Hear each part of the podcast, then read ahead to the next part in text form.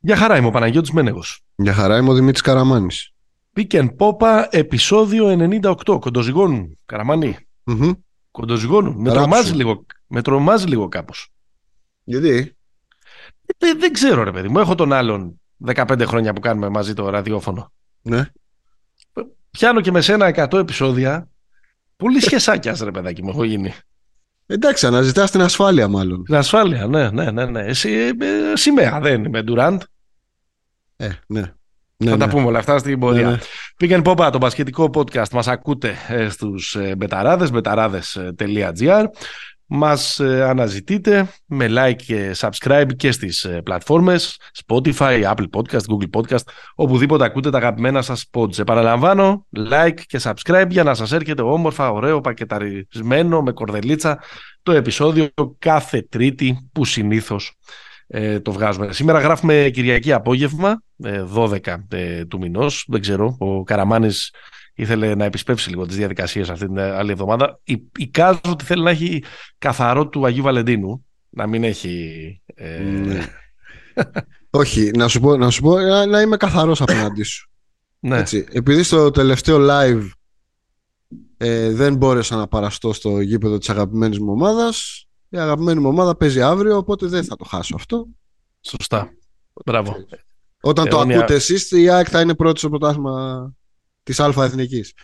Αιώνια πιστός. Έτσι. Λοιπόν, Facebook, Instagram, επίσης μας ακολουθείτε και εκεί πέρα. Είδατε ότι το ζήσαμε στα στενά την τελευταία μέρα του Traded Line με ανταποκρίσεις και άμεση απόκριση. Με άμεση ανταπόκριση βασικά.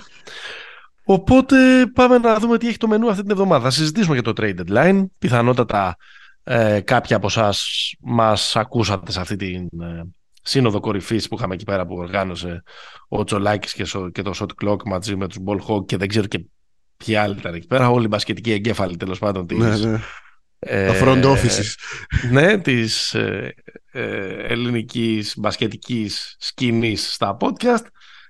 Τώρα που έχουν περάσει και λίγες μέρες και τα έχουμε σκεφτεί και έχουμε βουτήξει και λίγο περισσότερο την γλώσσα μέσα στο μυαλό μας, θα συζητήσουμε για συμπεράσματα, προβλέψεις, προφητείες, hot takes που έχουν προκύψει μετά από την χειμερινή μεταγραφική περίοδο στο NBA. Είμαστε το 98. Mm-hmm. Θες να πούμε κάτι για το 98? Εντάξει, είπα το 96 ο Παναθηναϊκός, το 97 ο Ολυμπιακός, το 98 πήγε ΑΕΚ με το μεγάλο σουτ του Μπάνε. Ναι, στον ημιτελικό. Και θέλω να σου βάλω ένα quiz εδώ πέρα και σε όλους. Κοίταξε, το 98 είναι λίγο χρονιά μουντιαλική. Ναι, οκ, συμφωνώ. Αφενός μένει το ποδόσφαιρο, Γαλλία, Ζιντάν κτλ. Και αφετέρου δεν το μουντομπάσκετ που το είχαμε διοργανώσει κιόλας εδώ πέρα και πάλι πήραμε τη θέση του Χαζού την τέταρτη. Ναι. Όχι, δεν ήταν νομίζω πιο μεγάλη ευκαιρία το 98 για να βγούμε πρώτοι στον κόσμο, να πάρει χρυσό μετάλλιο εθνική από ό,τι το 2006. Παρότι κερδίσαμε τότε την Dream Team. Ναι, το 98 δεν υπήρχε Dream Team. Ο Έντελ Αλέξης και ο Χόκκινς του Ολυμπιακού. Ακριβώς. Δεν υπήρχε Dream Team, καθώς απήχαν οι επαγγελματίες λόγω της επαναδιαπραγμάτευσης της συλλογικής σύμβασης εργασίας. Έχουμε χάσει ένα παιχνίδι μέσα από τα χέρια μας στον ημιτελικό με τους Ιουγκοσλάβους. Mm-hmm. Με τους Σέρβους. Με πολύ γκρίνια. Όχι, Ιουγκοσλάβοι ήταν. Σέρβοι. Δεν ήταν ακόμα Σέρβια, αλλά Μοντενέγκρο νομίζω. Δεν ξέρω, τέλος πάντων. Δεν θυμάμαι πώς λέω. Έχουμε χάσει ένα παιχνίδι που το είχαμε, δηλαδή στα χέρια μας. Ήταν πολύ καλή εμφάνιση της ομάδας. Πολλά παράπονα για τη διαιτησία. Κάποια ίσως δικαιολογημένα, αλλά κάπως λίγο κι εμείς λίγο ψυχήσαμε τότε στο τέλος. Και βέβαια εκεί νομίζω ότι ανέτειλε, όχι ότι ήταν κανένας άγνωστος, αλλά είδαν και 20.000 Έλληνες από κοντά από τι μέταλλο είναι φτιαγμένος ο Ντέγια Μπουντιρόγκα. Mm-hmm, mm-hmm. Ενώ είχε ήδη υπογράψει το. Νομίζω ότι εκεί πίστηκαν και οι Παναθηναϊκοί. Ότι εντάξει, ωραία Byron Scott και τα λοιπά, αλλά καλά είμαστε και τώρα που τον έχουμε πάρει. Τέλος πάντων, πάμε να φύγουμε από αυτά. Έχω ένα quiz, δεν το έχω ψάξει. Ναι. Είμαι σχεδόν σίγουρος για την απάντηση. Το 98 η ΑΕΚ πήγε στον τελικό της Ευρωλίγκας. Κέρδισε στον ημιτελικό την Μπενετόν. Ναι. Προπονητής της Μπενετόν, Ζώτσο. Έχει κερδίσει άλλη ελληνική ομάδα το Ζέλικο σε Final Four? Μάλλον όχι. Άμα πάμε τώρα στα τελευταία, Ολυμπιακός έχασα το Ζέλικο στο τελικό, στην Κωνσταντινούπολη, το 2017. Ναι. Δεν έχουμε άλλο πρόσφατο Final Four. Μετά από τότε... το Μπανταλόνα. Έχει χάσει από τον Μπανταλόνα το 1994, ναι. Νομίζω πως μιλάς ορθά, που λέμε. Μιλά ορθά. Έχουμε κάποιο σχόλιο για... πριν περάσουμε στα... τη Traded Line από την αγωνιστική της Ευρωλίγκας? Ντεζαβού Παναθηναϊκός. Ναι. Γιατί το λες ντεζαβού? Επειδή ξανά έχασε? Επειδή έχασε και κάτι πιο βαθύ? Όχι, ότι επειδή έχασε τραγικά. Δηλαδή φτιάχνει 30 for 30 με τις τραγικές ήττες φέτος. Έχει πολύ heartbreak. Ναι. Το πρώτο μάτς με τη Ρεάλ, η ιστορία με τη Φενέ. Έχει πολύ. Εντάξει, έχει πάρει και παιχνίδια όμως. Δηλαδή θέλω να πω και τα δύο παιχνίδια που κερδίσει το ΆΚΑ στην παράταση με τις Ιταλικές. Ναι. Με τη Βίρτους και το Μιλάνο. Και το Βελιγράδι. Ναι, είναι. Ειδικά όμως τα δύο εντός που έχουν χάσει αμφότεροι από ένα πέναλτι κάτω από τη μπασκέτα. Δηλαδή θέλω να πω, δεν είναι ότι ακριβώς του χρωστάει κιόλας η μοίρα. Όχι. Περίπου ό,τι έχει πάρει το έχει χάσει. Εντάξει, τώρα... έτσι όπως το λες, έχει πλάκα να βλέπεις τον Παναθηναϊκό, αν δεν είσαι Παναθηναϊκός στην Ευρωλίγα. Δηλαδή πάνε κλειστά κάποια μάτς, έτσι. Ναι. Ναι. Δεν ξέρω τώρα τι να πω για το προθέσιο. Γιατί δεν ήταν κακός ο Παναθηναϊκός. Δεν ήταν από τα καλά του φετινά παιχνίδια. Ναι. Απλά πήγε ένα μάτς ψηλά στο σκορ με μια ομάδα που αισθάνεται πιο άνετα από τον Παναθηναϊκό να παίζει στους 90 πόντους. Είναι νομίζω το ίδιο σενάριο όπως με τη Βαλένθια στο πρώτο μάτς. Νομίζω είπαμε ακριβώς το ίδιο, ότι πήγε ψηλά, είχε κουβαλήσει ο Μπέικον τότε, αλλά στα 90 πλάς παίζουν καλά αυτοί. Παίζουν καλά, ναι. Είναι το ψωμάκι τους. Και εκεί τώρα εντάξει, όταν κρίνεται στο σουτ και από ένα τόσο μεγάλο σουτ που βάλε ο Chris Jones, μετά ξεκινάει η κουβέντα για το αν διαχειρίστηκε σωστά και την τελευταία κατοχή της Βαλένθια αλλά και το τελευταίο λεπτό γενικότερα ο Ράντονιτς, και έρχεται όλο αυτό να προσθεθεί στην κουβέντα περί Ράντονιτς. Εντάξει, νομίζω ότι εμείς κάπως τοποθετηθήκαμε στο προηγούμενο επεισόδιο και αυτό το μάτς έρχεται προς επίρρωση που λένε και οι μορφωμένοι. Ναι. Όχι γιατί νομίζω είναι λίγο φθηνό να κατηγορείς ένα προπονητή, να λες ένας προπονητής πρέπει να φύγει, να μείνει, ακόμα και αν έχει κάνει λάθος στη διαχείριση των τελευταίων δευτερολέπτων ενός μεμονωμένου παιχνιδιού. Αλλά ακόμα και το γεγονός ότι αυτό το πράγμα που δεν καταλαβαίνουμε τι παίζει ο Παναθηναϊκός και πού θέλει να πάει τα παιχνίδια, και έχει μια κατεύθυνση, ας πούμε, απέναντι σε μια ομάδα που αισθάνεται άνετα στα ψηλά σκορ, έχει μια κατεύθυνση και μπορεί να επιβάλλει την κατεύθυνση να μην πάει το παιχνίδι εκεί. Είναι άλλα παιχνίδια τα οποία παίζονται στους 70, αλλά παίζονται στους 90, δεν σου δίνει ποτέ την εντύπωση ότι το Παναθηναϊκός ότι πάει το παιχνίδι αυτός εκεί που θέλει. Ισχύει. Εντάξει. Αγραβάνει πως είδες. Εντάξει. Παχητικό μου τον είδα, όπως το περίμενα. Δηλαδή, καταλαβαίνει και αυτός ότι είναι ο μοναδικός τρόπος να επιβιώσει σε μια κατάσταση στην οποία θα τον αντιμετωπίσουν όλοι με δυσπιστία. Ναι. Είναι εντός εισαγωγικών συμμαχός του το γεγονός ότι ο Παναθηναϊκός δεν πάει για τίποτα, το γήπεδο είναι άδειο. Άρα οι όποιες αποδοκιμασίες είναι χλιαρές. Δεν ξέρω αν είχε 15.000 κόσμο θα ήταν μεγαλύτερες οι αποδοκιμασίες. Δεν μπορώ να το ξέρω. Αλλά θέλω να πω ότι δεν μπαίνεις, ρε παιδί μου, τέλος πάντων, και σε ένα γεμάτο γήπεδο που σου σε γιουχάρει. Αλλά ο μοναδικός τρόπος να κερδίσεις την εξέδρα και κάπως να σβήσει τα του παρελθόντος είναι με το να βουτάει, με το να μάχεται. Εντάξει. Δεν περίμενα τώρα και από το πρώτο παιχνίδι του στην Ευρωλίγκα να είναι τρομερός. Νομίζω ότι και ο ίδιος, πέραν του όλου ψυχοδράματος που έχει σχέση με τον Παναθηναϊκό, νομίζω ότι και ο ίδιος, ξέρεις, πρέπει κάπως να ξανασυνηθίσει και να ξαναπατήσει στο παρκείο ως παίκτης της Ευρωλίγκας, γιατί είναι πολλά χρόνια που είναι μακριά, είναι 4-5 χρόνια. Σωστό. Και κυρίως να το αποδείξει και στον εαυτό του και στους υπόλοιπους ότι είναι παίκτης που ακόμα ανήκει σε αυτό το επίπεδο. Ναι. Εντάξει, εγώ πιστεύω ότι αυτός θα τα δίνει όλα. Θα μοχθήσει. Τώρα, αν είναι παίκτης που εξακολουθεί να είναι παίκτης αυτού του επίπεδου, θα το δείξει η ιστορία. Δεν θέλω να ξέρω τι μπορεί να κάνει στους τελικούς της Α1 προκειμένου να κερδίσει τη συμπάθεια της κερκίδας. Θα έχουμε λίγο γραφικότητας εκεί, πιστεύω. Εντάξει, δεν υπάρχει περίπτωση. Δεν θέλω να ξέρω. Πάει και κάνα μάτς κοντά, ξέρεις. Τόμας τον είδα άφοβο. Δηλαδή ότι δεν θα πάω. Δηλαδή πώς λέμε ότι είναι σαν να έχει αφοπλιστεί ο Γκριγκόνης μέσα σε αυτό το προβληματικό Παναθηναϊκό και παίζει σαν να φοβάται, σαν να μην έχει αυτοπεποίθηση, σαν να μην είναι ο παίχτης των κυβικών που έχει. Ο Τόμας το εντελώς αντίθετο. Τις τρεις πρώτες κατοχές τις έκανε τρίποντα. Άστοχα. Μπουμπούνισε. Ναι. Εντάξει. Αλλά τα μπουμπούνισε. Ναι. Τα μπουμπούνισε. Θετικός νομίζω ήταν, βέβαια, αν είχε βάλει και τη βολή. Το μάτς μάλλον θα το παίρνει ο Παναθηναϊκός. Αλλά μην γκρινιάζεις. Δεν πειράζει.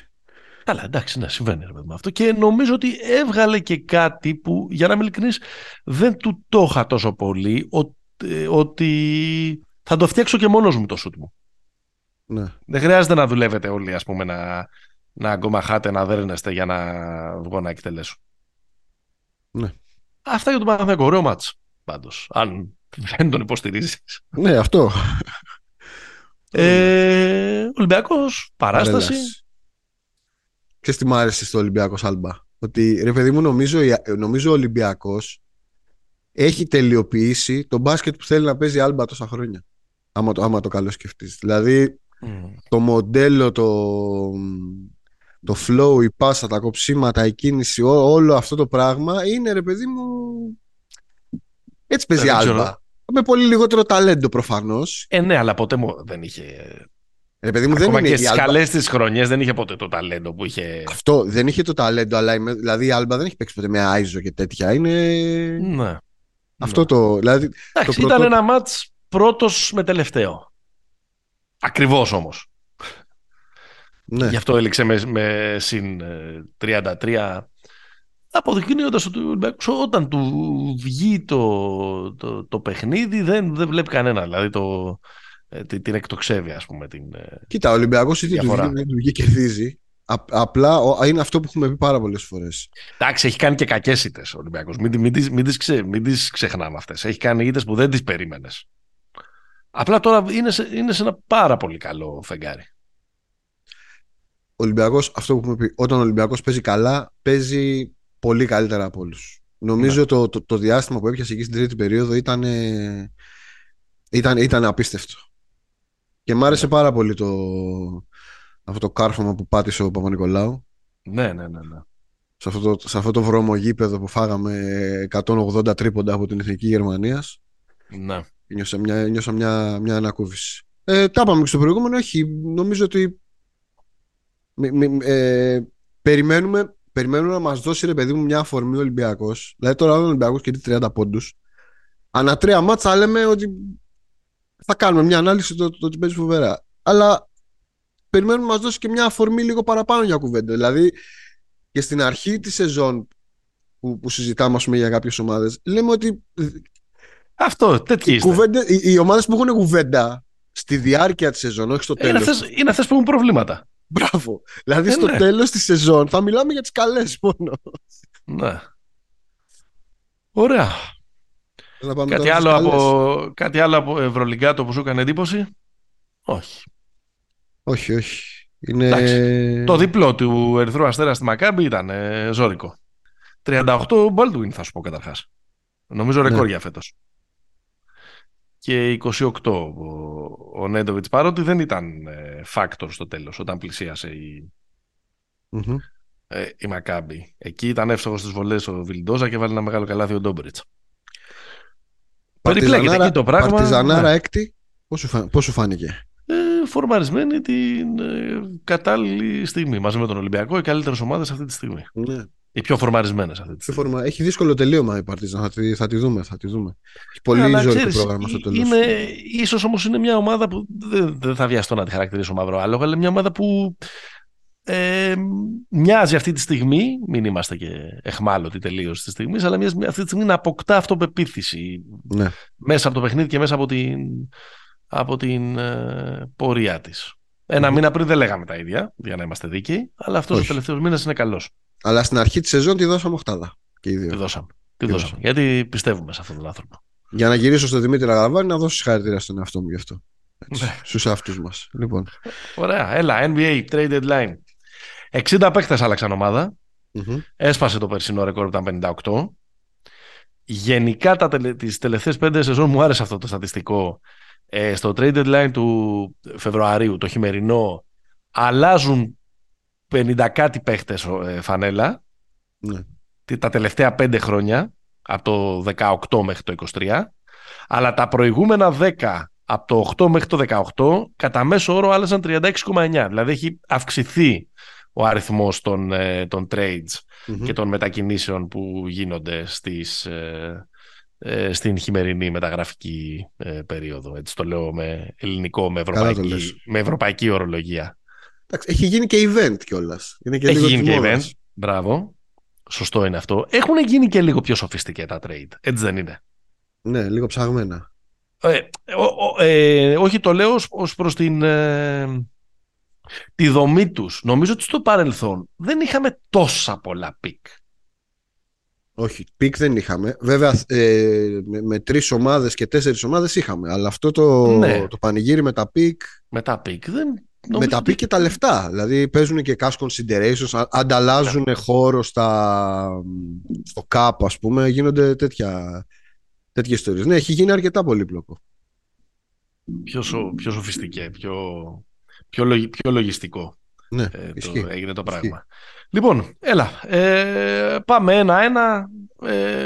Αυτό που λέμε. Μερικές προβλέψεις, μερικές προφητείες, μερικά hot takes μετά το Traded Line. Να ξεκινήσω. Ξεκίνα.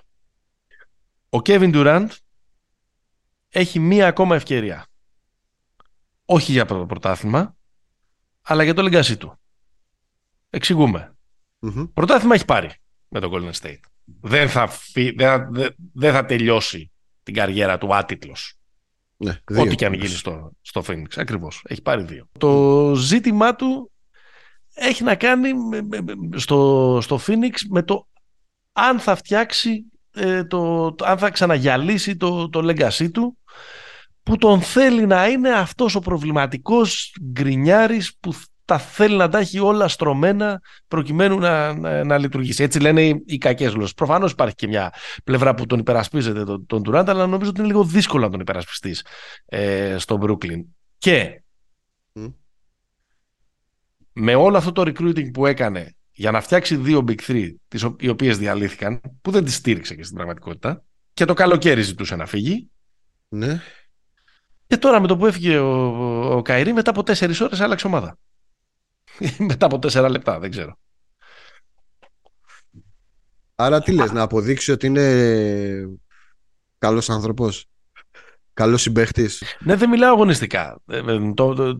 Η κληρονομιά και το ποιος είναι ο Ντουράντ είναι, ξέρω εγώ, ίσως είναι ο καλύτερος scoring forward όλων των εποχών. Ναι, φιξαρισμένα αυτά είναι. Είναι φιξαρισμένο. Ναι. Επίσης, τη σφραγίδα που μπορεί να βάζει το δαχτυλίδι την έχει βάλει 2 φορές. Και ενδεχομένως θα δεν είχε βάλει και τρίτη αν δεν είχε τραυματιστεί το 19. Σωστό. Με το Τορόντο. Αλλά το πράγμα, το μανιαμούνιασμα το οποίο, με το οποίο πορεύεται από το 16 και μετά, πρέπει να βρει ένα happy ending στην καριέρα του για να το κλείσει. Είτε πάρει το πρωτάθλημα είτε όχι. Πάει σε ένα περιβάλλον mm-hmm. που είναι ο αρχιμανιαμούνιας, αλλά με άλλη έννοια. Δηλαδή ο Chris Paul είναι ίσως μεγαλύτερος μανιαμούνιας και γκρινιάρης και αυτό στο παρκέ, αλλά με πολύ σεβασμό στις δομές του μπάσκετ. Ναι. Έτσι. Νομίζω ότι το κλειδί για την επιτυχία του Phoenix mm-hmm. είναι η σχέση αυτών των δύο. Όχι τόσο ο Booker. Ναι. Όχι, ξαναλέω, όχι όσον αφορά η χημεία μες στο παρκέ τώρα. Εκεί ήθελα να καταλήξω. Επειδή το συζητήσαμε πολύ για τις τριάδες που έφτιαξε το Brooklyn, ναι. και με Harden και με Σίμονς δίπλα σε KD και Kyrie. Το συζητάμε για Λούκα Καϊρή, το συζητάμε για το Φίνιξ. Εμένα η θέση μου είναι, το έχουμε ξανασυζητήσει και στο πόντι στο παρελθόν, οι καλοί πάντα μπορούν να παίξουν μαζί. Ακριβώς, σωστό. Γι' αυτό είναι καλοί. Ναι, ναι. Γι' αυτό φυσικά έπαιξε και στο γαλαξιακό Golden State. Ο Ντουράντ δεν έχει δείξει ποτέ προβλήματα μέσα στο παρκέ. Fit. δεν είμαι καλό fit, δεν παίρνω πολλές μπάλες και τα λοιπά. Ναι. Νομίζω δηλαδή και στο Golden State οι μανούρας με τον Draymond δεν είχαν τόσο αγωνιστικό. Όχι, καμία σχέση με το αγωνιστικό. Και ο Durant είναι και καταπληκτικός συμπαίκτης στο παρκέ, να το πω έτσι. Δηλαδή ο Durant δεν είναι ρε παιδί μου Harden, έτσι, ναι, που πρέπει να έχει συνέχεια την μπάλα, πρέπει να... Ο Ντουράντ και άμυνα θα ή έπρεπε να την είχε στο παρελθόν, ναι, και ναι. Ναι. Είναι τρομερό fit. Η σούμα αυτού του διαλόγου μας νομίζω ότι είναι η τελευταία ευκαιρία να τον αγαπήσουν οι περισσότεροι. Ναι, αυτό. Αυτό είναι. Ναι. Λίγο αγάπη. Αυτό. Κοίταξε, το επόμενο, έτσι, για να το συνδέσω και να έχουμε ροή, flow. Να μην είμαστε talk hog. Σωστό. Λοιπόν, είναι ότι η μετακίνηση των δύο μέχρι πρότινος Nets, των Star, του KD και του Kyrie, κάπως μετατοπίζει την ισορροπία. Η Δύση ξαναδυνάμωσε, ναι, παίρνοντας δύο μεγάλους Star της Ανατολής. Οπότε η ισορροπία μεταξύ των περιφερειών άλλαξε. Ναι. Αλλά εγώ λέω όχι και πάρα πολύ. Συμφωνώ. Αυτό που έγινε είναι ότι αφαιρέσαμε έναν κοντέντερ από την Ανατολή. Mm-hmm. Πήραμε τα δύο βασικά του κομμάτια και τα πήγαμε σε δύο ομάδες της Δύσης. Δηλαδή μετατοπίστηκε η ισχύς. Συν η κινήση των Lakers που νομίζω είναι καλύτερη μετά το deadline. Αλλά στην κορυφή της Ανατολής, δηλαδή οι τρεις μεγάλοι της Ανατολής, mm-hmm, στέκουν αδιαμφισβήτητοι στην Ανατολή. Η Βοστόνη, το Μιλγόκι και η Φιλαδέλφια. Εμείς έχουμε πει πολλές φορές μέσα από το pod ότι πιστεύουμε ότι ο πρωταθλητής θα είναι ο νικητής του Βοστόνη Μιλγόκι στην Ανατολή. Η Βοστόνη είναι η καλύτερη ομάδα της Λίγκας φέτος. Το Μιλγόκι 10 σερί. Ο Γιάννης είναι σε τρομακτική κατάσταση. Ο Μίτλετον έχει επιστρέψει όχι στο 100%, αλλά κάπως δείχνουν να μαζεύονται ενώπιση της τελικής οι Bucks, κάνοντας και μια-δύο διορθωτικές κινήσεις. Crowder. Αν είναι καλά ο Crowder, εγώ πιστεύω θα τους βοηθήσει, αν δεν έχει επηρεαστεί από την αποχή τους. Και η Φιλαδέλφια είναι σταθερά καλή. Ναι. Έχει λειτουργήσει το πράγμα. Εκεί πέρα είναι σταθερά καλή. Τώρα, μέσα σε αυτό, ναι, που βάζεις το Φίνιξ μέσα σε αυτή την τριάδα. Αν το Φίνιξ το θεωρείς παρουσία Denver κατά πρώτο λόγο και Memphis δεύτερο, το πρώτο φαβορί της Δύσης αυτή τη στιγμή. Το πρώτο φαβορί της Δύσης. Κοίτα, στην πρώτη ερώτηση, αν κάναμε μια κατάταξη με αυτές τις τέσσερις ομάδες, δηλαδή τις τρεις Ανατολής και το Φίνιξ. Βάλε και τον Denver. Βάλε και τον Denver. Να βάλω και τον Denver. Κοίτα, δεν θα το κάνω. Θα πω ότι οι δύο της Ανατολής μου φαίνονται καλύτερες από όλες. Δηλαδή, mm-hmm, η τρίτη αυτή τη στιγμή θα έλεγα ότι είναι το Denver, mm-hmm, γιατί τους έχω δει, έτσι. Δηλαδή ναι. Είναι καλύτερη μια ομάδα που δεν την έχω δει να παίζει. Σωστό. Και με τη Φιλαδέλφια, εντάξει, θα έλεγα ότι το Phoenix πιθανότατα τα χαρτιά είναι καλύτερα. Κάτσε να περάσουν οι Sixers στο Μαϊάμι στον πρώτο γύρο. Καλά τα λες. Τώρα, αν είναι πρώτο φαβορί για την Ανατολή, μου φαίνεται, θα σου πω κάτι. Πρώτο φαβορί για τη Δύση. Πρώτο φαβορί για τη Δύση. Δεν θυμάμαι αν έχει υπάρξει ποτέ στην ιστορία ένα trade Φλεβάρι που να έχει αλλάξει, που να έχει βγάλει πρωταθλητή. Clyde Drexler στο Χιούστον 1995. Clyde Drexler στο Χιούστον. 1995. Ναι, αλλά υπήρχε ο Χακίμ στο Χιούστον. Προφανώς. Ενώ να πάρεις ένα franchise, δηλαδή να πάρεις ο καλύτερος σου παίχτης να τον πάρεις στο Φλεβάρι. Αυτό εννοώ. Εντάξει, ρε παιδί μου, okay. Και στο Phoenix. Το ακούω αυτό το ακούω για τον Drexler. Ναι, το Χιούστον τότε ήταν πρωταθλητές, αλλά δεν έκανα καλή σεζόν. Ναι. Και βγήκαν έξι. Κατέληξαν να βγουν έξι, γιατί ούτε και όταν πήγε ο Drexler αμέσως πήγαν τρένο. Έκαναν αυτά τα μνημειώδη play-off που τα θυμόμαστε σχεδόν 30 χρόνια αργότερα και κατέληξαν να σκουπίσουν τους νεαρούς Orlando Magic στο τελικό. Ναι. Κοίτα, δεν θεωρώ ότι είναι το πρώτο φαβορί το Phoenix. Δηλαδή θεωρώ ότι οι ομάδες που ρολάρουν καλύτερα μου φαίνεται ότι έχουν προβάδισμα. Δηλαδή και το Denver πρώτα απ' όλα και το Memphis τις θεωρώ αυτή τη στιγμή πάνω από αυτές. Τώρα, όταν θα ξεκινούν τα play-off, θα τους δούμε, θα ρολάρουν και αυτοί θα δούμε πώς. Το θέμα είναι να γυρίσει ο Durant, γιατί είναι, λίγο ακόμα, θα είναι για λίγο ακόμα έξω, θα χάσει και τον Star Game. Ο Booker τώρα γύρισε. Να το βρουν. Πάντως, στα χαρτιά συμφωνώ ότι δεν μπορούμε να λέμε πολύ μεγάλα λόγια για μια ομάδα που δεν έχουμε καν δει να παίζει στο παρκέ, αλλά μοιάζουν λίγο τρομακτικοί. Ποιο είναι το potential τους όταν έχουν τρεις παίχτες που στη μέρα τους μπορούν να πάρουν το μάτς. Νομίζω ότι έρχεται πάρα πολύ να κουμπώσει και μάλιστα με ένα πυρηνικό όπλο αυτή η πτώση που έχει φέτος ο Chris Paul και νομίζω ότι θα τον βάλει και θα μειώσει, ας πούμε, κάποια από τα πράγματα τα οποία πρέπει να κάνει στο παρκέ και ενδεχομένως να αυξήσει το efficiency του Paul. Σίγουρα. Θα μειώσει σίγουρα εκτελεστικά κάποια πράγματα. Σίγουρα, ναι. Ότι εκτελεστικά, γιατί μου παίζει τα ποσοστά του φέτος του Paul. Πολύ. Εντάξει, τώρα στην ημέρα τους με τον άλλο να είναι point guard, ας πούμε, και τους άλλους δύο να μπορούν να διαλύσουν οποιαδήποτε ομάδα, το είδαμε και πώς πήγε. Δηλαδή και στο Brooklyn, πριν χτυπήσει ο Durant, το Brooklyn είχε 17 νίκες σε 19 παιχνίδια. Ναι, βέβαια. Και δεν είναι πολύ μακριά σαν λειτουργία ροή ομάδας τον Durant Καϊρή με τον Durant Booker. Ναι, ισχύει. Μοιάζει αρκετά ο Durant, ο Καϊρή με τον Booker. Ο παρτενέρ του Durant και στις δύο περιπτώσεις είναι ένας αρτίστας αδιανόητος στο ένας εναντίον ενός, με πολύ καλό σούτ από μακριά, και off-ball μπορεί να παίξει. Ναι. Και εδώ πέρα στην εξίσωση σου βάζω και έναν παίχτη που πάντα μπερδευόμαστε στο πώς θα τον αξιολογήσουμε, αλλά τώρα τελευταία μοιάζει να έχει πάρει και αυτός μπρος, που είναι ο Ayton. Βέβαια, και να θυμίσουμε ότι όταν οι Suns έφτασαν τελικούς, ο Ayton ήταν καταπληκτικός. Ναι. Σε όλη τη σειρά του, σε όλη τη διάρκεια των playoffs. Πέρα από τους τελικούς που τον έβαλε λίγο στην τσέπη ο Γιάννης. Και αν υποθέσουμε ότι οι Suns για να πάρουν τη Δύση θα πρέπει να σκοτώσουν το θηρίο του Denver, βολεύει το ότι δεν θα παίξουν με μια ομάδα που θα τους αντιμετωπίσει με small ball και θα τον καταστήσει περιττό τον Ayton. Ναι, ισχύει. Ότι δεν θα τους κάνουν ένα κόλπο Γκομπέρ.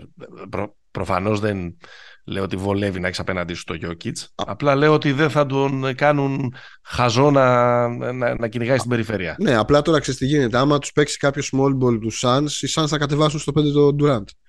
Ναι. Οπότε μετά είναι άλλα τα μπλεξίματα. Σωστό. Για την ομάδα που το κάνει. Σωστό. Οι Suns δεν ξέρω τι έχουν να δώσουν από πλάγιους, ρε παιδί μου. Δηλαδή αμυντικά εκεί αυτό το πράγμα ίσως υπάρξει ένα θέμα. Ναι. Γιατί ο Durant δεν θα τρέξει την περιφέρεια. Ο Durant θα κατεβαίνει στο 4-6-5, δεν θα κυνηγάει πάνω. Και αυτό που έκανε ο Bridges που έπαιζε άμυνα για 6, δεν υπάρχει. Έχεις να τον πάρεις τώρα να πεις ωραία, θα πάρω έναν free agent και να τον βάλω. Εντάξει, ο Durant τώρα λογικά στην πεντάδα με τον Torrey Craig θα είναι. Δεν ξέρω μήπως η ομάδα που θα τελειώνει τα παιχνίδια θα έχει τον DJ Warren βασικό, στο παρκέ και τον Durant να κατεβαίνει στο 4. Εντάξει, θα το δούμε αυτό. Ναι. Κάτι τέτοιο πάντως θα γίνει εκεί πέρα. Πάντως σε μια Δύση που δεν έχει το φόβητρο, αυτή είναι μια κίνηση που μπορεί να αλλάξει τις ισορροπίες. Είναι τρομακτικό το potential που μπορεί να έχουν οι Suns. Ναι, δεν θα είναι σοκαριστικό αν οι Suns πάρουν το πρωτάθλημα. Με αυτήν την απόλυτη win now κίνηση που έκανε. Και ειδικά σε μια χρονιά που στη Δύση επικρατεί όλος αυτός ο μήλος που βγάζει μέχρι και το Σακραμέντο τρίτη δύναμη και που δεν φαίνεται ότι θα στρίψει το Golden State. Δηλαδή όλο περιμένουμε, όλο και λέμε θα μαζευτούν. Το λέμε σε κάθε επεισόδιο. Αλλά έχω αρχίσει να αμφιβάλλω αν θα γίνει. Κοίτα τώρα που χτύπησε και ο Στεφ. Ναι. Είναι πολύ δύσκολο και να ξεμπλέξουν από το play-in. Έχει υπάρξει τώρα και αυτή η ιστορία με το trade, να το πούμε επί του πιεστηρίου, ότι κάτι έχει γίνει με τα ιατρικά του Payton, οπότε παίζει να μπλοκάρει το συγκεκριμένο trade. Δεν θα άλλαζε ακριβώς και τη μοίρα του. Δηλαδή ο Payton ως μονάδα θα χρησιμεύε στα play-off όπως πέρσι, έτσι. Να είναι factor σε κάποιες σειρές, να πάρει τον αντίπαλο γκάρ. Δεν είναι ότι τώρα ο Payton που οι Warriors ψάχνουν να κολλήσουν 10-15 νίκες, λίγο να ξεφύγουν, ότι αυτός θα τους άλλαζε τη ζωή. Δεν ξέρω, για τους Warriors δεν μπορώ να... Ξέρεις, κανείς μας δεν μπορεί να βάλει σφραγίδα να πει τελείωσε για φέτος, αλλά είναι τρομερά δύσκολο. Αν και ο Clay κάνει παπάδες, αλλά χωρίς το Steph κιόλας. Ο Clay είναι τη μία μέρα 12 τρίποτα, την επόμενη 8, τη μεθεπόμενη 5 στα 21 σουτ. Θα έχει πολύ ενδιαφέρον πάντως. Κάπως έτσι πάει το σενάριο, μπαίνουν play-in, βγαίνουν 7 και παίζουν πρώτο γύρο με το Phoenix. Θα ήταν καταπληκτικό. Full κομπλέ και οι δύο, έτσι. Θα ήταν πολύ ωραίο. Και για το narrative, γιατί το narrative με τον Durant ήταν και λίγο σε σχέση και με πέρσι, ότι ο Steph πέρσι, ας πούμε, δεν είχε κανένα σας ανάγκη, ενώ εσύ έπρεπε να πας στον Golden State να το πάρεις. Ναι. Θα είναι πολύ ωραίο την αμέσως επόμενη χρονιά αυτοί οι δύο να συναντηθούν. Σίγουρα. Θα είναι ένα ωραίο ζευγάρι αυτό να τους δούμε να παίζουν. Ναι. Πάμε στην άλλη πλευρά αυτού του deal. Στο Brooklyn. Εγώ δεν πιστεύω ότι βγήκαν πολύ αποδυναμωμένοι οι Nets από αυτή την κίνηση. Από τη στιγμή που άλλος ήθελε να φύγει, βγήκε στο σφυρί. Έχουν φτιάξει μια ομάδα. Βάλε και το άλλο μαζί. Βάλε ότι είναι Durant Καϊρή. Είναι δύο trade μαζί που φτιάχνουν. Ναι, σωστό. Τέλος πάντων, προσγειώνονται, ξαναγυρνάνε στις εποχές πριν τα μεγαλεία, εποχές Άτκινσον, καλή κουλτούρα, όπου χτίζουμε και ψάχνουμε τους στάρ για να κάνουμε κάτι μεγάλο. Τώρα μου φαίνεται ότι το ρόστερ τους συγκροτεί μια ομάδα που είναι πολύ αγαπησιάρικα, πολύ χιπστερική. Δηλαδή μπορείς να μιλάς ώρες χιπστερική μπασκετικά για το πόσο versatile είναι, πόσα πολλά πράγματα μπορούν να κάνουν, πόσα πολλά διαφορετικά σχήματα μπορούν να κάνουν. Η μόνη αίρεση είναι ότι αυτή θα ήταν μια καταπληκτική ομάδα με όρους Ευρωλίγκας, αλλά στο NBA άμα δεν έχει star. Ναι, ισχύει. Για μένα είναι η καλύτερη ομάδα της Λίγκας από τις θέσεις 3 μέχρι 12 του ρόστερ. Ναι. Αλλά στο 1-2. Και σίγουρα είναι μια ομάδα που δεν έχει. Που τέτοια υπεροπλία σε φτερά έχουμε χρόνια να δούμε. Ας πούμε. Ναι. Τόσο πολυκοσμία στα φτερά. Δηλαδή, Michael Bridges τον πήραν τώρα στο trade του Durant. Έχουν τον Seth Curry. Στο φτερό, ας πούμε, στο 2 μπορεί να παίξει και ο Dinwiddie. Έχουν τον Dorian Finney-Smith, έχουν τον Joe Harris, έχουν τον Cam Johnson που ήρθε από το Phoenix, έχουν τον Royce O'Neal, έχουν τον και τους δύο τώρα που μέσα στην αναμπουμπούλα έχουν πεταχτεί και παίζουν καλά. Μιλάμε για τον Cam Thomas με τις 3 συνεχόμενες σαραντάρες και τον Edmond Sumner. Το Sumner, ναι. Εντάξει, ο Σάμνερ πιστεύω τώρα θα φάει πάγκο, θα πάει στα ζήτα, αλλά ο Τόμας δεν νομίζω.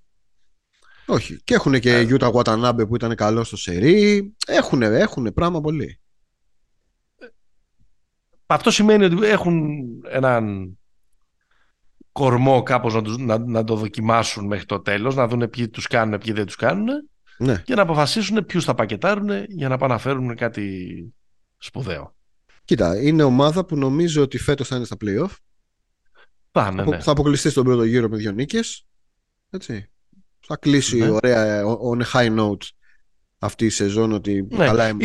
Ίσως να υποχωρήσει και λίγο. Δηλαδή νομίζω ότι σίγουρα θα τους περάσει το Cleveland. Ήδη τους έχει περάσει. Και δεν αποκλείω να τους περάσει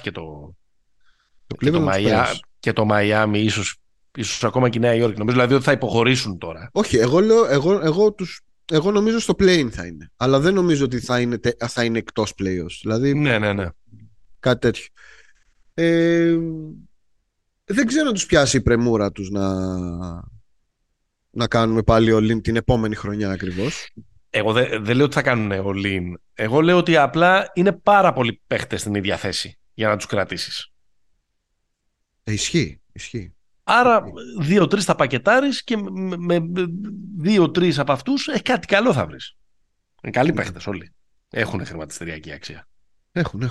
Δεν ξέρω ποιοι θα είναι οι redundant, ας πούμε, στο τέλος. Με έναν τρόπο είναι και λίγο σαν try-out, νομίζω, το υπόλοιπο της σεζόν για τους Brooklyn. Εντάξει, προφανώς αδιαπραγμάτευτος είναι ο Bridges. Ναι, εντάξει, δεν το συζητάμε. Αδιαπραγμάτευτος νομίζω είναι ο Τόμας, δεν το συζητάμε. Και ο Κλάξτον πιστεύω είναι αδιαπραγμάτευτος. Ναι, εντάξει, εγώ μιλάω πάντα για τους πλάγιους. Ναι, ναι. Εκτός από αυτούς τους δύο, δεν νομίζω ότι κάποιος είναι no-go. Ακριβώς.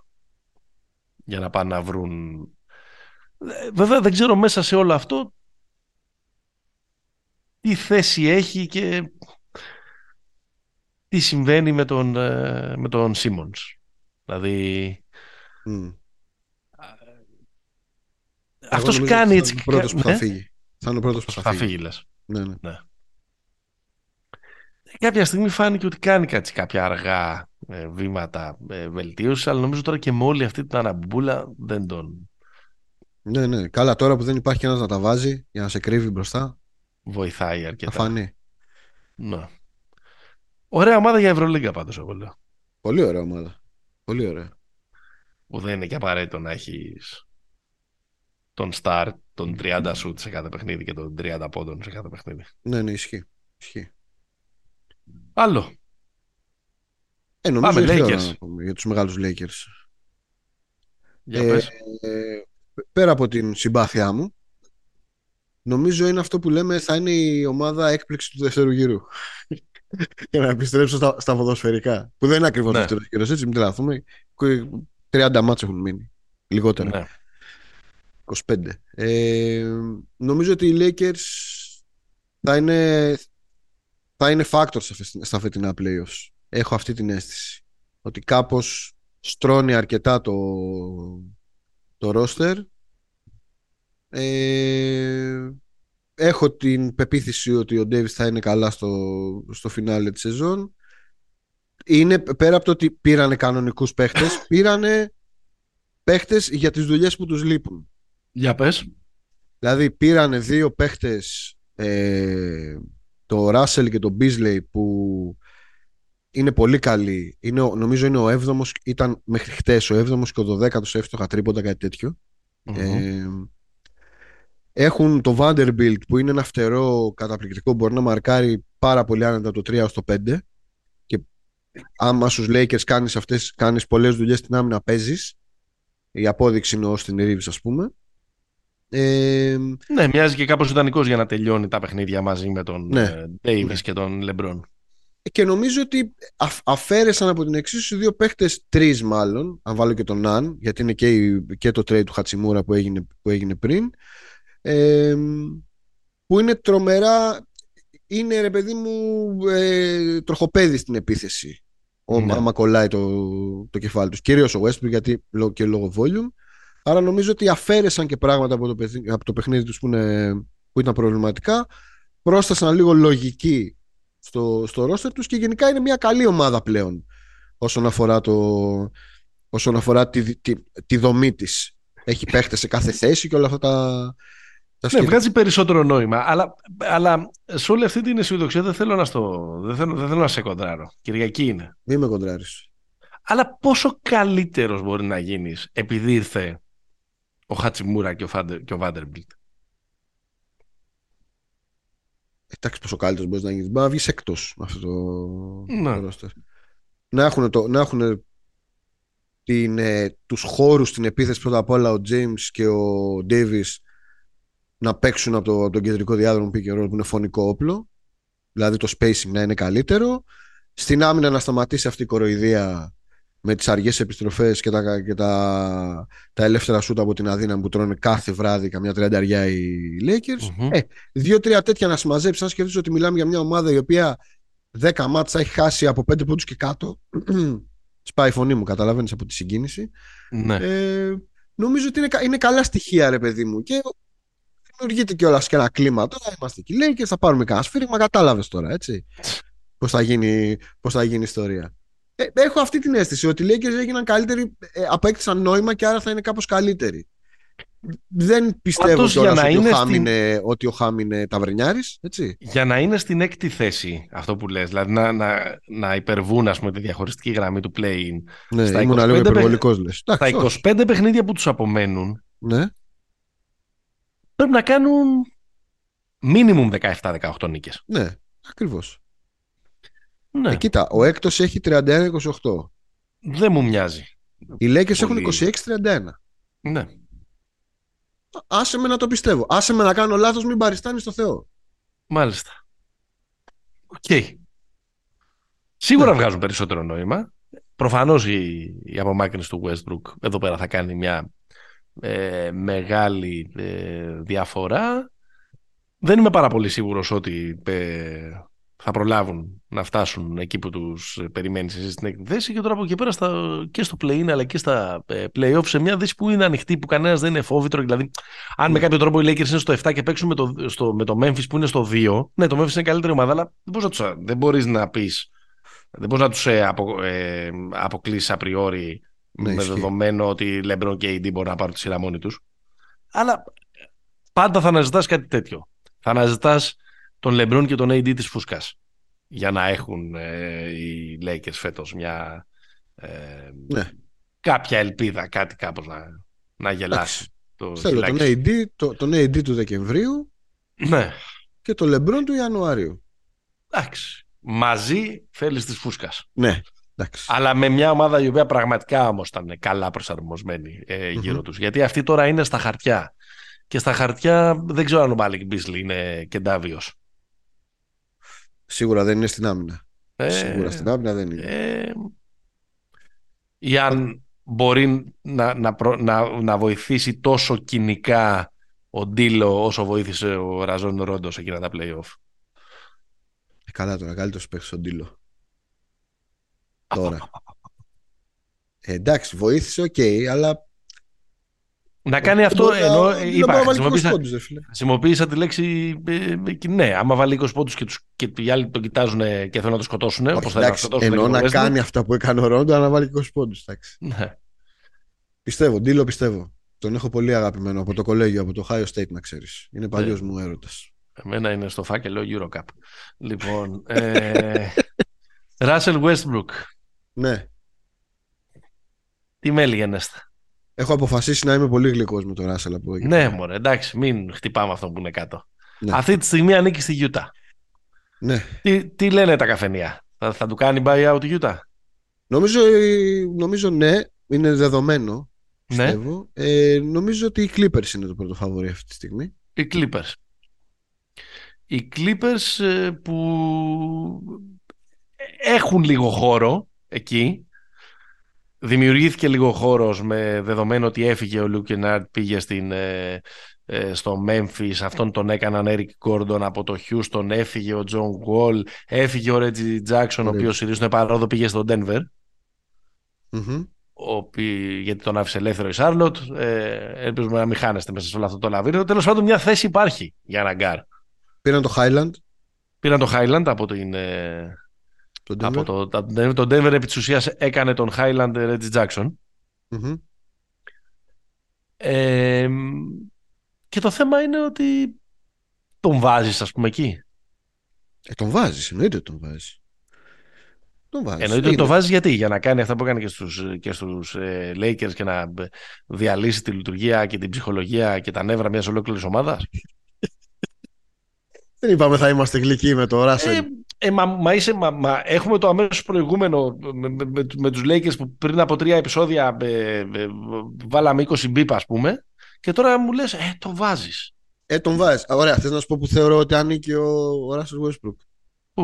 Ο Russell Westbrook μπορεί να γυρίσει πίσω στη Washington. Ναι. Εκεί που δεν ασχολιόταν κανένας και έκανε 30-20-20 και χαιρότανε. Εντάξει. Ναι. Να πάει εκεί, να ηγείται μιας ομάδας που μπορεί να τη βάλει στα playoffs.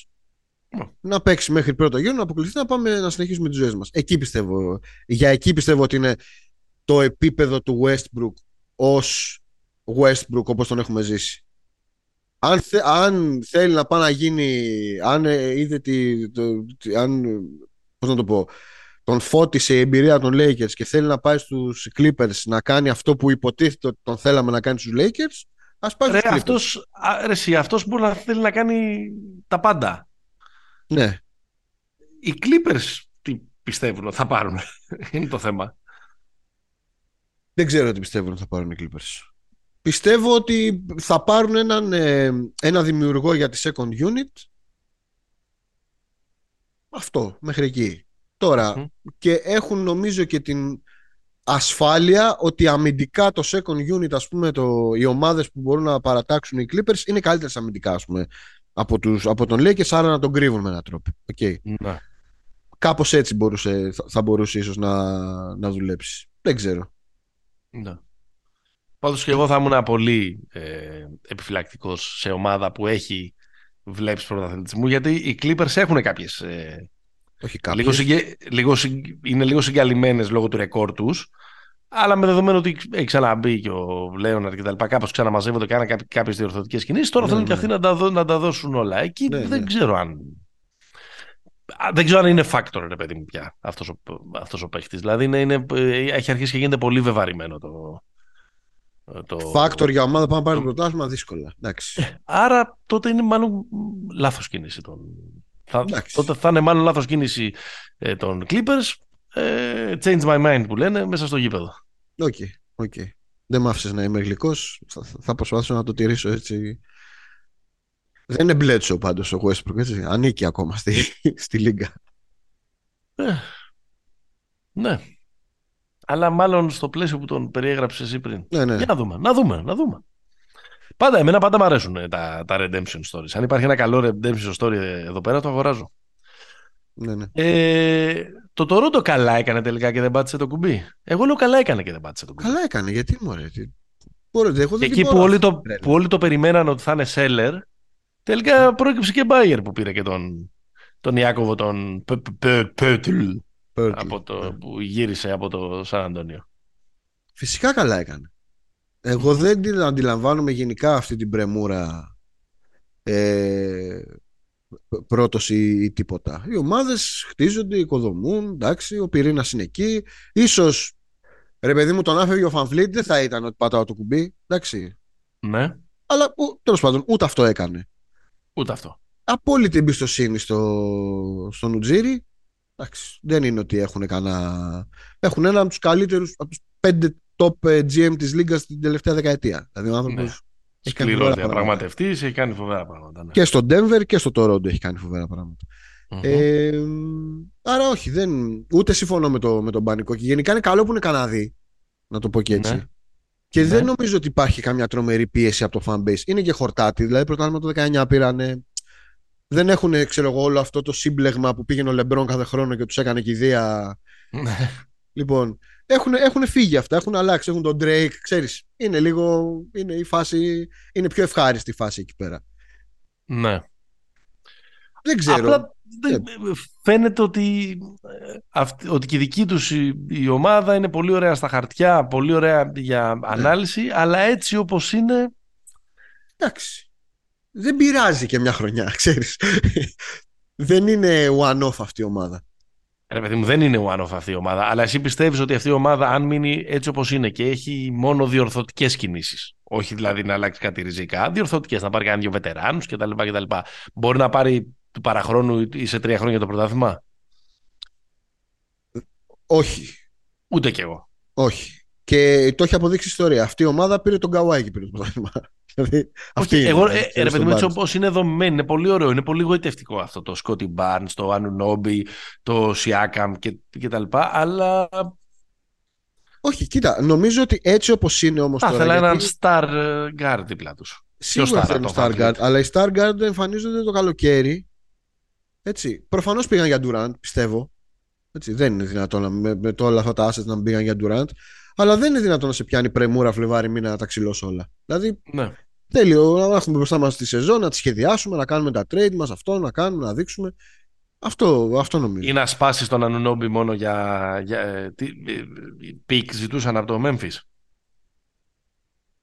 Μόνο πικ έδωσε το Memphis. Μόνο πικ έδωσε το Memphis. Δηλαδή, που έδωσε 3 πικ πρώτου γύρου το Memphis. Μπορεί να ήθελα να ξέρω εγώ το Brooks και το. Ναι, που δεν τον έσπασαν γι' αυτό. Ναι. Και για μια άλλη ομάδα που την επικροτώ που δεν έκανε χαμό είναι το Σικάγο. Για τους ίδιους λόγους, όχι με την έννοια ότι έχει μέλλον αυτή η ομάδα, Γιατί δεν έχει μέλλον αυτή η ομάδα. Ναι, ρε παιδί μου, αλλά. Απλά εγώ δεν ξέρω πώς μπορούν να το κάνουν εκεί πέρα το fire sale. Ο Λαβίν είναι σχεδόν untradeable.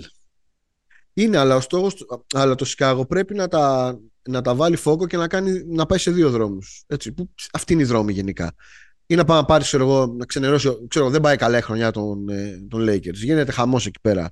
Λέει ο Ντέιβις, φεύγω. Είμαι από το Σικάγο, στείλτε με στους Bulls. Δηλαδή να το πειράξουν όλοι για να πάρουν ένα superstar ή να πούνε το διαλάμε όλο το καλοκαίρι και κάνουμε 3 χρόνια tanking. Δεν υπάρχει άλλο τέτοιο. Αλλά τώρα Φλεβάρι μήνα που η αγορά δεν είναι καν ότι σου έχει μπροστά σου ρε παιδί μου το Bill ή το Lillard και λες πάω να το κάνω. Ναι. Να το κάνεις αυτό τώρα για να πάρεις ποιον. Άστο έτσι όπως είναι, να τελειώσει η σεζόν και να δούμε. Καταλαβαίνετε την πρεμούρα ότι δεν το κάνει το Σικάγο. Α, χάνει μια ευκαιρία. Καμία ευκαιρία δεν χάνει. Δεν είναι μπροστά του κάποια ευκαιρία για να τη χάσει. Η λογική είναι ότι τους έστελνες, καθάριζες λίγο, έκανες και λίγο housekeeping και τα λοιπά και πήγαινες για βουεμπανιάμα. Δεν προλαβαίνει. Πώς θα προλάβει. Οι άλλοι προσπαθούν τα φρένα πάνε πέρσι για τελευταίοι. Δεν κερδίζει τίποτα ακόμα από εδώ και πέρα. και πάλι δεν προλαβαίνεις. Οι άλλοι θα κάνουν 5 νίκες μέχρι το τέλος της σεζόν. Ναι. Δηλαδή οι Bulls έχουν 26 νίκες. Ναι, είναι, όχι είναι 10, είναι στο play-in αυτή τη στιγμή. Ναι. Και σε καλό διάστημα ήταν πριν από μια εβδομάδα, ας πούμε. Ναι. Καλύτερη άμυνα της Λίγκας και όλα αυτά. Είναι κάπως εγκλωβισμένοι πάντως. Ναι, είναι.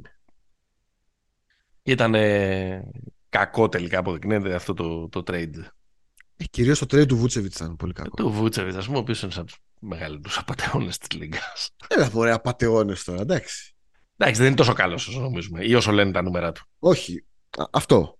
Ο Steve Kerr υποφέρει από την ίδια κατάρα που υπέφερε και ο Ζωτς, ειδικά στα τελευταία ένδοξα χρόνια του Παναθηναϊκού. Εξηγούμε. Elaborate. Το TEM και τα δύο.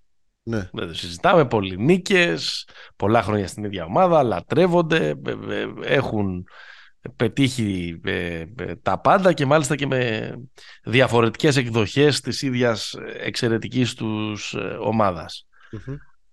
Αυτό το πράγμα με τον Κέρ που δεν μπορεί να εντάξει, εκ του αποτελέσματος το λέω, δεν είμαι εκεί για να σχολιάσω τη διαδικασία, τους πιτσιρικάδες του Golden State στο rotation και να τους κάνει παίχτες στους οποίους μπορείς να στηρίζεσαι. Μιλάω για τον Wiseman που είναι πια παρελθόν, πήγε στο Detroit, τον Κουμίνγκα και τον Moody. Μου θυμίζει ένα από τους πολύ λίγους αστερίσκους που τολμούσε κανένας να ψελίσει όταν έκανε κριτική στον Ομπράντοβιτς στον Παναθηναϊκό, είναι ότι φεύγοντας ότι δεν άφησε κάτι. Ναι. Δηλαδή ότι ο Ζώτσας είχε μια τρομακτική ικανότητα να αναπτύσσει παίχτες που τους έπαιρνε να έχουν ανέβει ένα σκαλοπάτι αλλά να τους κάνει top, από τον Χατζιβρέτα στον Ντικούδη, στον Τζαρτσαρί, οι οποίοι όμως είχαν δείξει λίγο λάμψη. Ναι, τον Περπέρογλου. Ναι, και ότι ενώ δεν είχε το ίδιο και μάλλον τα τελευταία χρόνια ίσως δεν είχε και την υπομονή να παίρνει 18 και να κάνει το ίδιο. Ενώ αυτό ας πούμε το κάνει ο Ιβκοβιτς. Που το έκανε με τη γενιά των 90. Ναι. Αυτό ήταν έτσι και μια κριτική. Ότι αν θέλεις ήταν και τόσες οι απαιτήσεις ας πούμε στον Παναθηναϊκό που δεν υπήρχε και η πολυτέλεια του να κάτσει να ασχοληθεί. Ναι. Ήταν win now. Και ίσως γι' αυτό δεν τους κυνήγησε και τόσο πολύ τους 90'ριδες. Ναι.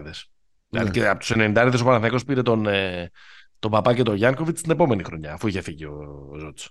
Τη βλέπω τη σύγκριση, απλά δεν νομίζω ότι the jury is still out για τον Κουμίνγκα, σίγουρα για τον Κουμίνγκα.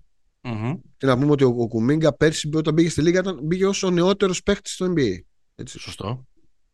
Δεν ήταν απαράδεκτος. Καλώς ήταν όποτε χρειάστηκε στα playoffs. Απλά φέτος που χρειάστηκε να πάρει περισσότερες ευθύνες και λεπτά και τέτοια, ναι, δεν είναι καλός. Mm-hmm. Για το Moody δεν ξέρω. Ο Moody είναι λίγο. Είναι rotation παίχτης, ρε παιδί μου. Ενώ για τον Κουμίνγκα λες ότι αυτός άμα δουλευτεί καλά μπορεί να γίνει και all star, ας πούμε. Ναι. Η μεγάλη αποτυχία είναι ο Wiseman. Ο Wiseman είναι bust από το κομμάτι των Warriors, έτσι. Δεν ξέρουμε τι θα γίνει στα επόμενα χρόνια. Κυρίως γιατί ίσως είναι bust και σε επίπεδο αρχικής σκέψης. Δηλαδή όταν πήραν τον Wiseman οι Warriors, τον πήραν πρακτικά ένα του Λαμέλο Μπολ. Δηλαδή να θυμίσουμε είχαν το νούμερο 2, mm-hmm. νούμερο 1 πήγε ο Edwards. Σωστά. Και επέλεξαν αντί να πάρουν τον επόμενο καλό guard, ας πούμε, ή αν ήταν ο Λαμέλο πρώτος που ήταν τότε συζήτηση, θα ήταν ο Edwards, πήραν τον Wiseman. Δηλαδή ένα ψηλό παίζει με πλάτη mm-hmm. στους Warriors. Οπότε ήταν λίγο καταδικασμένο νομίζω από την αρχή το πλάνο, δεδομένου του πώς παίζουν οι Warriors, ποια είναι η φιλοσοφία τους και όλα αυτά. Για τους άλλους δύο δεν συμφωνώ, δηλαδή, γιατί θεωρώ ότι για τους άλλους δύο υπάρχει ακόμα χρόνος και επίσης υπάρχει και ο Πουλ ναι. ως απόδειξη ότι αναπτύσσουν και παίχτες και πιτσιρικάδες και τέτοιοι. Μένει να δούμε. Απλά να έχεις το νούμερο 2 του draft και μετά από 3 χρόνια να τον κάνεις να τον βάζεις να χαθεί σε ένα λαβυρινθώδες trade 4 ομάδων που στο τέλος δεν ξέρουμε καν αν θα σου αποδώσει και τον Γκάρι Πέιτον μετά το ιατρικό τεστ, είναι fail. Εντάξει, είναι νούμερο 2 του draft, δεν είναι 22 ούτε 12. Mm-hmm. Πάμε να κλείσουμε έτσι με αυτό το χαρακτηριστικό αυτού του traded line που προσωποποιείται στο John Wall, και το είπαμε και στο live που κάναμε με τα άλλα παιδιά την προηγούμενη Πέμπτη, ότι ήταν ένα traded line έχεις πακέτο γιατί όλοι ξανασμίξαν με τις παλιές τους ομάδες. Είχαμε 8 που το κάναν αυτό. Ο D'Angelo Russell επέστρεψε στους Lakers, ο Πέτλερ γύρισε στο Toronto, ο Eric Gordon γύρισε στους Clippers, ο TJ Warren στο Phoenix, ο Gary Payton με το ερωτηματικό στους Warriors, ο George Hill στους Pacers, ο Spencer Dinwiddie στο Brooklyn. Μάλλον ο Μπέβερλι, από ό,τι καταλαβαίνω, θα γυρίσει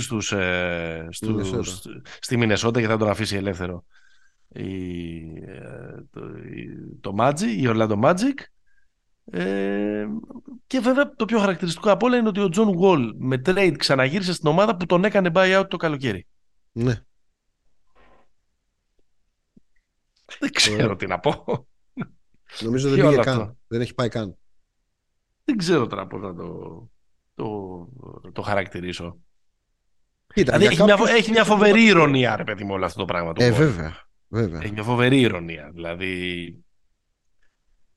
Κοίτα, για τους περισσότερους, μάλλον αν εξαιρέσουμε τον Gordon, τον Peltl και τον Russell, οι άλλοι κατέληξαν με έναν τρόπο, νομίζω, εκεί. Ναι.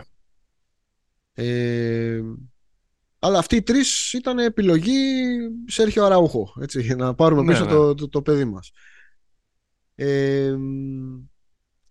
Οπότε το ranking εδώ πέρα σίγουρα ξεκινάει με αυτούς τους τρεις όσον αφορά τη χρησιμότητα στις ομάδες τους, έτσι.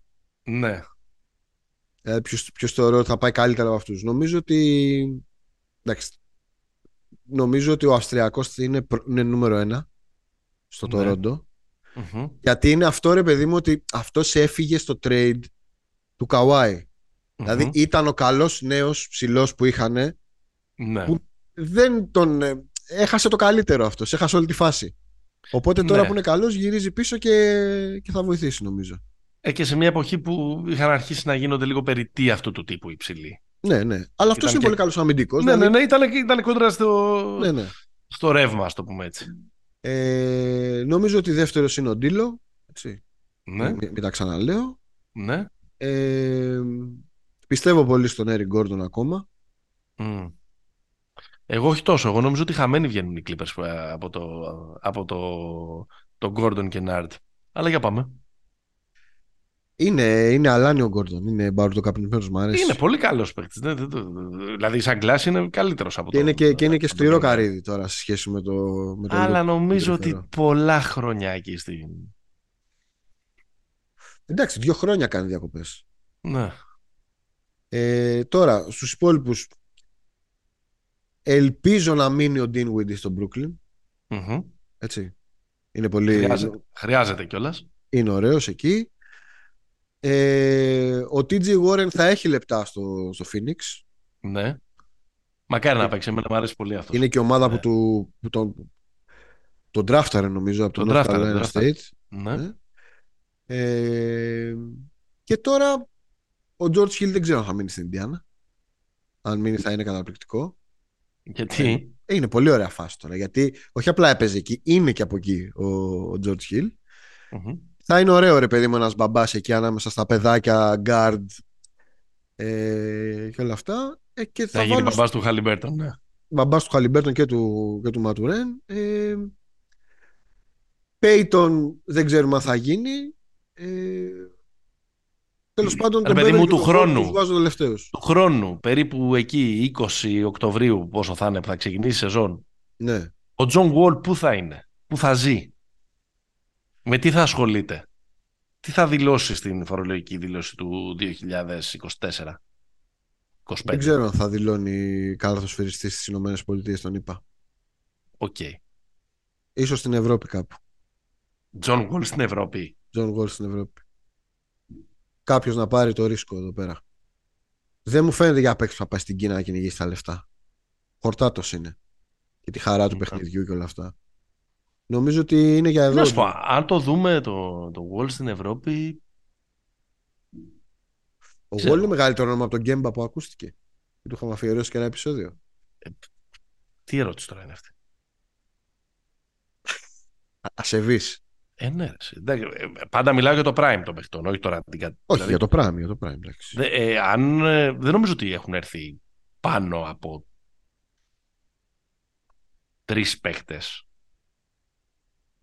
της αξίας του Wall, του prime του Wall στην Ευρώπη. Ναι. Καλά, και τον Άιμερσον στην Μπεσίκτας. Ναι. Και τον Τερόν Βίλιαμς και τον Ντομινίκ και τα λοιπά. Ας γίνει και θα το φτιάξουμε τότε εκείνο. Ναι. Αλλά πάντως αυτή η κατάσταση τώρα, δηλαδή είναι... Δηλαδή και να μην θέλεις να το παρατήσεις, σε κάνει να το παρατήσεις. Ναι, ότι οι τελευταίοι σου κάνανε buy out και κατέληξες στους τελευταίους. Ναι, ισχύει. Φοβερό πόσα χρόνια να τον πληρώνουν οι Rockets στον Τζον Γουόλ πάντως. Ναι. Δηλαδή ο λογιστής πρέπει να είναι σε κατάσταση στα πρόθυρα νευρικής κρίσης. Ναι, ή απλά είναι πολύ φίλοι. Σωστό και αυτό. Είναι αυτό καμιά φορά που σε έχουν διώξει, έχει γίνει λάθος από το λογιστήριο και συνεχίζουν να σε πληρώνουν. Ναι. Αυτή είναι η περίπτωση του Τζον Γουόλ με τους Rockets. Λοιπόν, έλα να φεύγουμε. Ναι. Pick and Popa επεισόδιο 98. Αυτά ήταν οι προφητείες μας, τα hot takes μας, οι αναλύσεις μας, οι σκέψεις μας, οι υπολογίες μας για το Traded Line της προηγούμενης εβδομάδας. Μπαίνουμε στην τελική ευθεία. Εδώ είμαστε να τα συζητήσουμε όλα. Κάνετε like και subscribe σε Spotify, Apple Podcast, Google Podcast. Μας ακολουθείτε σε Facebook και Instagram. Και φυσικά μας ακούτε κάθε εβδομάδα στο betarades.gr. Μέχρι την επόμενη φορά. Stay hopeful.